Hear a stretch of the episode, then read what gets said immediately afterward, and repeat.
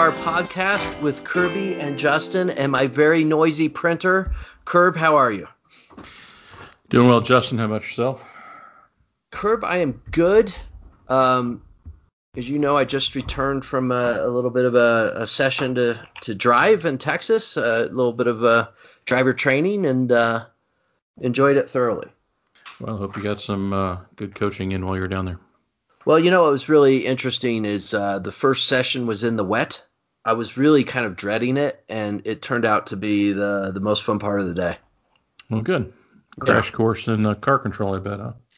It really was. Anyways, Curb, we're the IndyCar podcast, King Hiro IndyCar podcast. So let's dive into all things IndyCar. Even though sometimes it'd be hard to tell sometimes it would be hard to tell, but I like to think that we're giving our listeners just a little bit of a, you know, if they're more kind of IndyCar narrow minded, we're just giving, you know, we're expanding their horizons a little bit. Let's just dive into a uh, IndyCar subject that um, I think it's fair to say you and I have had far too much debate about already. And that is who is the best woman IndyCar driver of all time. Well, so, not a very long list, right? Well, I, exactly what I was going to say, Curb. Thank you. Um, first of all, if you had to do the male version of this, of course, we could go on into the early hours over it and eventually come up with Scott Dixon, right? Um, but but Mario, AJ, AJ, Mario, who knows? Why don't we just start with the the quick list of um, who could potentially be in there. Groundbreaking Janet Guthrie, of course, Lyn St. James, Danica, uh, Patrick, for those who don't know, Katherine Legge, Simona de Silvestro, uh, Sarah Fisher, Milka Duno, and Pippa Pippa Mann. And don't forget Ana Beatriz. Oh, and we did forget Swiss, wasn't she? No, I think she's a uh, Brazilian or uh, Argentinian okay. or some South American. Uh, okay. Descent. So let's make our lives easy by just discarding some of them right off the top. Sure.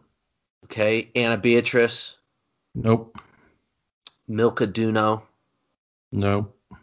I mean, prob she might be a, a subject of the worst woman to drive an IndyCar fact, in fact, I think she probably wins hands, hands down. No argument. Pippa Mann, I think we're. I, I, I hate to say it, Curb, and I know you got a soft spot for her, but I think she's got to go. I don't think she makes the cut on skill. Uh, if pluck were a category, I'd give her high marks, but um, but no, she doesn't make the cut for this discussion. I love your use of the term pluck, Curb. Takes me back and uh, I agree. She. I don't, uh, want, to know where it takes you back to, but. Uh. well, the 1950s, I think, is pretty much where that I think that came from. You're right. High on pluck, and so that kind of leaves us with an interesting list: Sarah Fisher, Simona de Silvestro, uh, Lyn St. James, Janet Guthrie. Oh, Danica, of course. Uh, Danica, Katherine Legge. I think I said okay. Okay, if I did or I didn't, I apologize. Uh, so that leaves that list. So I think we got to go old school here first, Curb. I think it'll just be efficient. Um, let's talk about Janet Guthrie, the groundbreaking uh, first woman to ever race in the 500, uh, versus say Lyn St. James. Looking over uh, the statistics for uh, Miss Guthrie, you know, let's face it, Curb, she never had the best equipment. I mean, at the end of the day, uh, for Janet, uh, we've got one top five and uh, two top tens in five years of uh, the USAC slash Champ Cars statistics. We go to to Lyn St. James.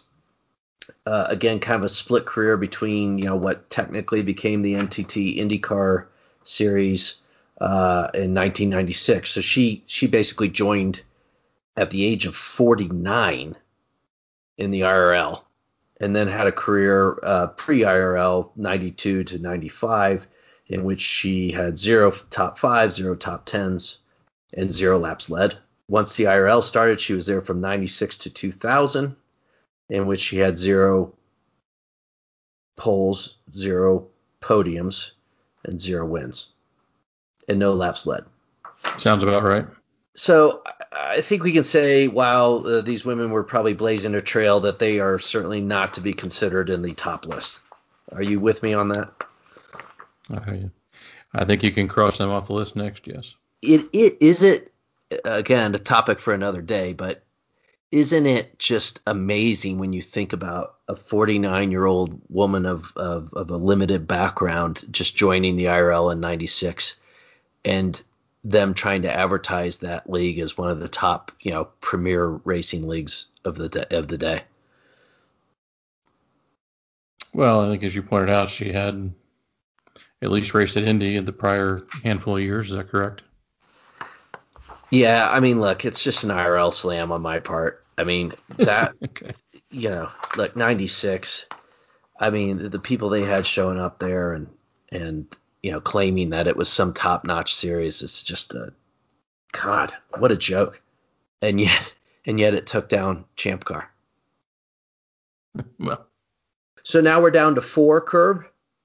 We're down to Sarah Fisher, Katherine Legge, Simona de Silvestro, and Danica. Who do you think is the next easy one to pair off of the list there, Curb? Uh, my first guess would have been Katherine Legge, but I think off before the show started, you shared some different statistics with me. I was rather surprised at Sarah Fisher's meager results in the IRL days. Yeah, I, I agree. I mean, you, you look at Sarah Fisher's stats, and they're not particularly good. Two top tens in 2007, and that's pretty much it. Your memory seems to think that it's better, right?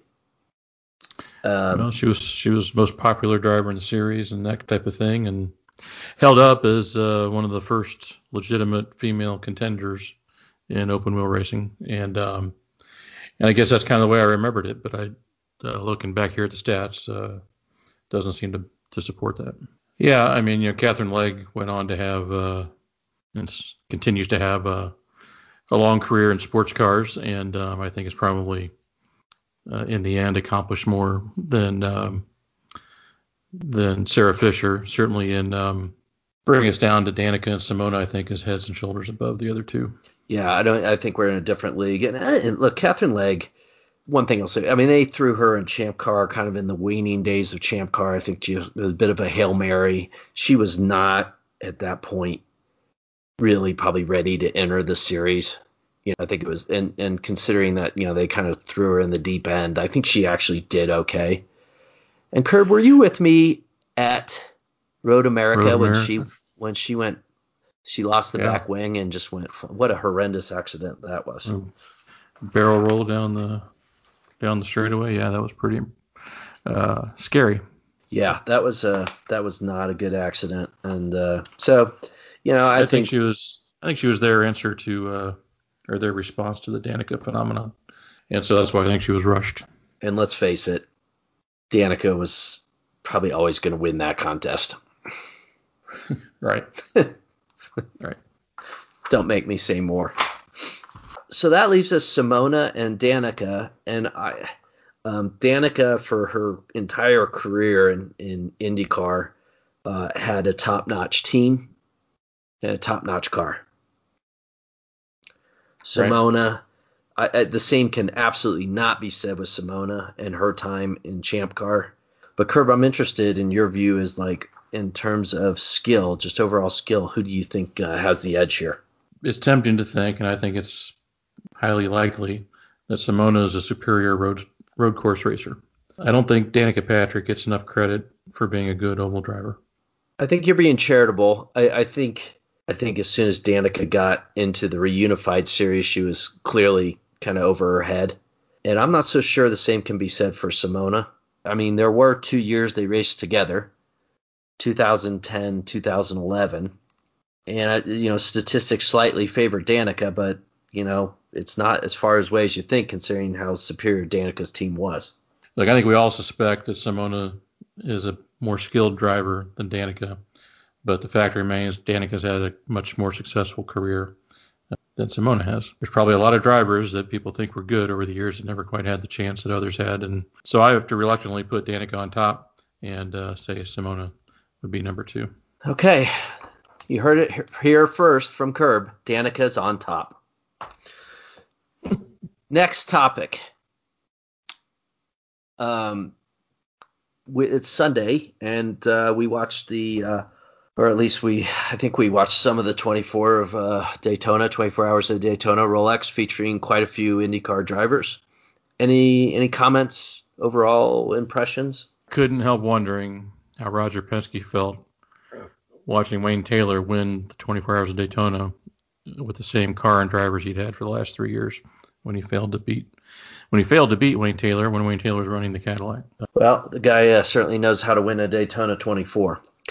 I think uh, sure. my my I have two comments about the race. One is I would have liked I would have liked to seen Ganassi's team win because I would have liked to seen uh, Magnussen actually have a victory. Um, right uh, after all those years laboring in Formula One and to actually be like on a podium, I think would have been a cool thing to see with him.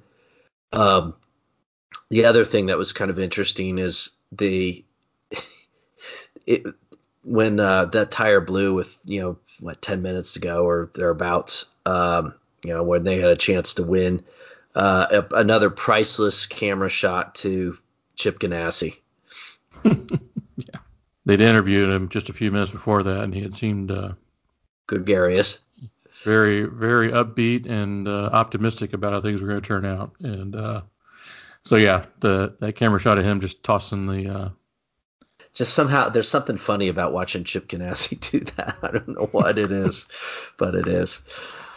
That's um, for sure. Uh, did you see? Uh, see Spencer Pigot won uh, his class. Yeah, another uh, there, there's another former IndyCar coming good. And uh, um, and on his on his team was Oliver Askew. Right. Will there be a more impassioned pleas for Oliver Askew to uh, return to IndyCar? Curb, there were a few uh, drivers' announcements last week. I don't think we need to get into those, do we? No, I don't think so. Nothing there too exciting. Curb, I, I, I want to end uh, this podcast with, uh, you know, a very important issue that you and I have discussed. I think you and I have both lamented uh, the fact that Formula One seems to have gotten a leg up in its partnerships with Netflix Drive to Survive, and and now numerous projects they've got um, regarding um, Formula One related activities. And uh, one one in particular caught my particular notice was uh, an upcoming uh, movie, upcoming film called The Formula, which has a riveting description. It's about an American F1 driver that's interesting just for a start, right? An American F1 driver, right? How did he get the we're, ride? We're, we're, we're obviously in fiction territory. Who was his dad? Right. Is the first question that comes to mind. But not in, the world of, not in the world of Hollywood. Yes. Um, who becomes involved with the mafia and is forced to serve as a getaway driver to save his family. Is this going to be driven all over again, Curb? It certainly uh, has the potential based on that description. You know, and Robert, starring Robert De Niro, who's definitely made a few stinkers as of late. Certainly sounds humorous. Um, makes you wonder if he's gonna rip off some rich heiress hotel and uh, Monaco by night and race by day at the uh, Formula at the Monaco Grand Prix. Um, well, I think he'd know. have to, right? Yeah, I mean that that's all part of the. But and and who knew that the mafia was in such need of such high level of skill services for a getaway driver? Why hire the F1 guy? I mean, couldn't you get away with like, you know, oh, Curb, we've stumbled upon it. Oliver Askew. there's there's plenty of uh, aspiring uh, IndyCar drivers and Formula One drivers uh, to choose from. They could probably use check. I mean, if he doesn't have any uh, moral uh, objections, how about the elf, Zach Veach? There you go. Zach Veach. Uh, let's see. I mean, certainly these Sage, should be Sage, cheaper. Sage Karam. How about Sage Karam? Oh, perfect. Sage Karam. Oh, I got one even better. Fit right in. Ferrucci. He's got an Italian last name. uh, has a little bit of that anger in him that, that, he displayed when he was over in Europe. I mean, who, who could be better than that? Santino Ferrucci. You might, Plus, you might have hit on might have hit on it right there. Well, I mean, you saw him in that ad uh, for the uh, Gateway race last year for uh, Bommarito Automotive Group. I mean, the kid clearly has acting chops. He's he's been in the wrong career all along. Well, I, I beg Netflix to look at some of these people, um, or to change the storyline to where they hire a IndyCar driver that has fallen out of favor somehow uh, as a more realistic approach than an active F1 driver, American F1 driver, who's clearly, if he's ever going to race in Formula One, has a dad worth billions. I think this is going to be one where you just get a big old bucket of popcorn and just prepare to laugh. it can't be as bad as Driven, so. Um... Yeah, well, I think it'll be funnier than Talladega Nights, and that's a damn funny movie. We're well into a tight 20 here, and uh, I think we should end it. What do you think? Uh, I think our listeners probably agree, so let's wind it up. Yeah, I mean that riveting women of IndyCar discussion. Wow. No matter how many times we try it, it just doesn't get any better, does it? No, it's that's it's like our third attempt and it's still just terrible. Sponsors: uh, South Street Diner, Boston, Massachusetts. Neologic Beer, Golden, Colorado. Can't get any more environmental than Neologic. All right, there you go. Everybody have a good week. Everybody have a good week. Thank you.